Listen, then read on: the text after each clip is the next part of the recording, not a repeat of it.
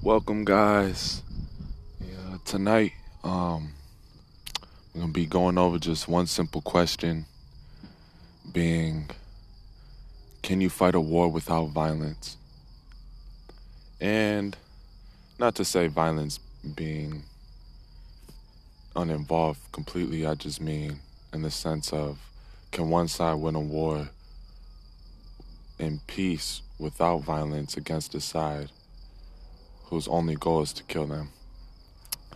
So I hope uh, we can get deep into this without taking too long and uh, stay tuned and buckle up.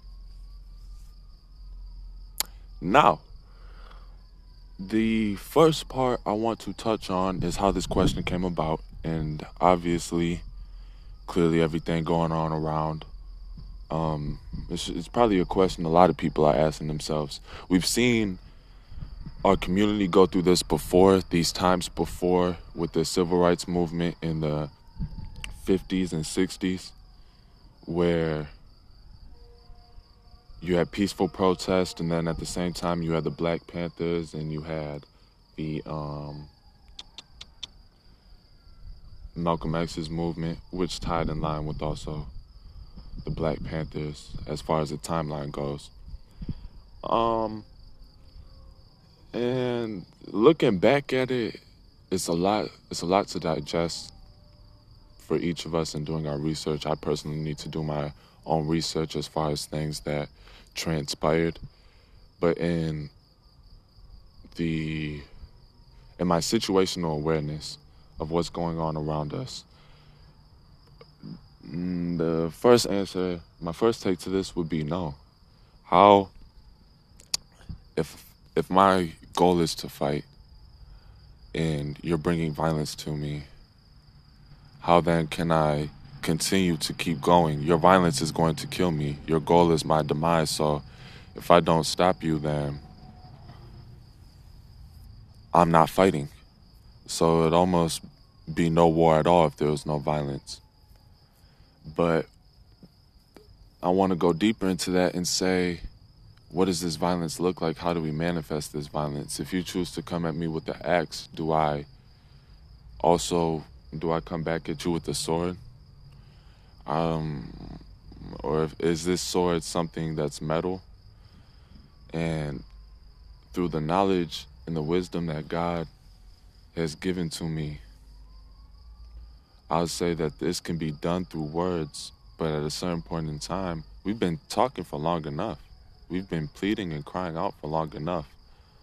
And it's only going to be too long, so long, before we got to put our money where our mouth is. We got to start acting on the things that we're saying. And I don't say this, I don't have any excitement in this because looking at it now, if they've ignored us for the past 400 years, why are they going to change? And who's to say it hasn't been longer than 400 years, in all honesty? That's just in the history of America. But as a human race, this has been going on this has been going on for forever. We've been dealing with system of systems of oppression for so long.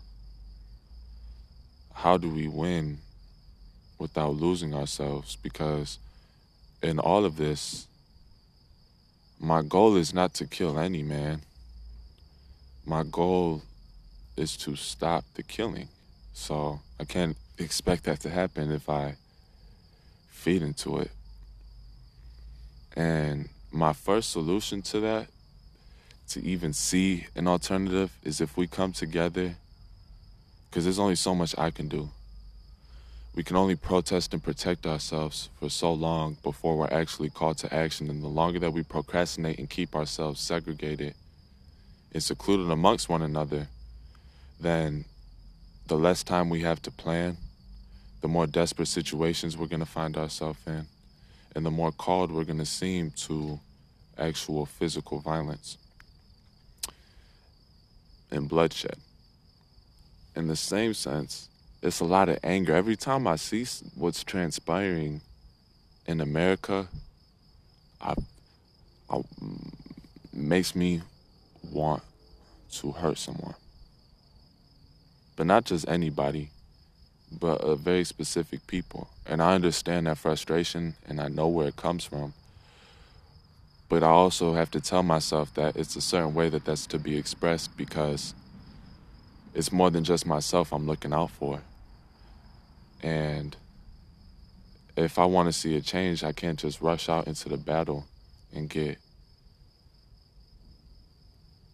knocked off because then what? That's just in vain. I could say, yeah, I'm adding fuel to the fire, but enough, we have enough fuel. We have enough fuel to fight this war many times over. They've been oppressing us for 400 years. How many of our leaders who wanted nothing but to bring us together did they kill? How many innocent people did they kill? How many innocent people today die? And it's more than just police brutality. It's it's in our own community as well, black on black violence and robbery, stealing from each other. It's like a whole lack of morals amongst all of us.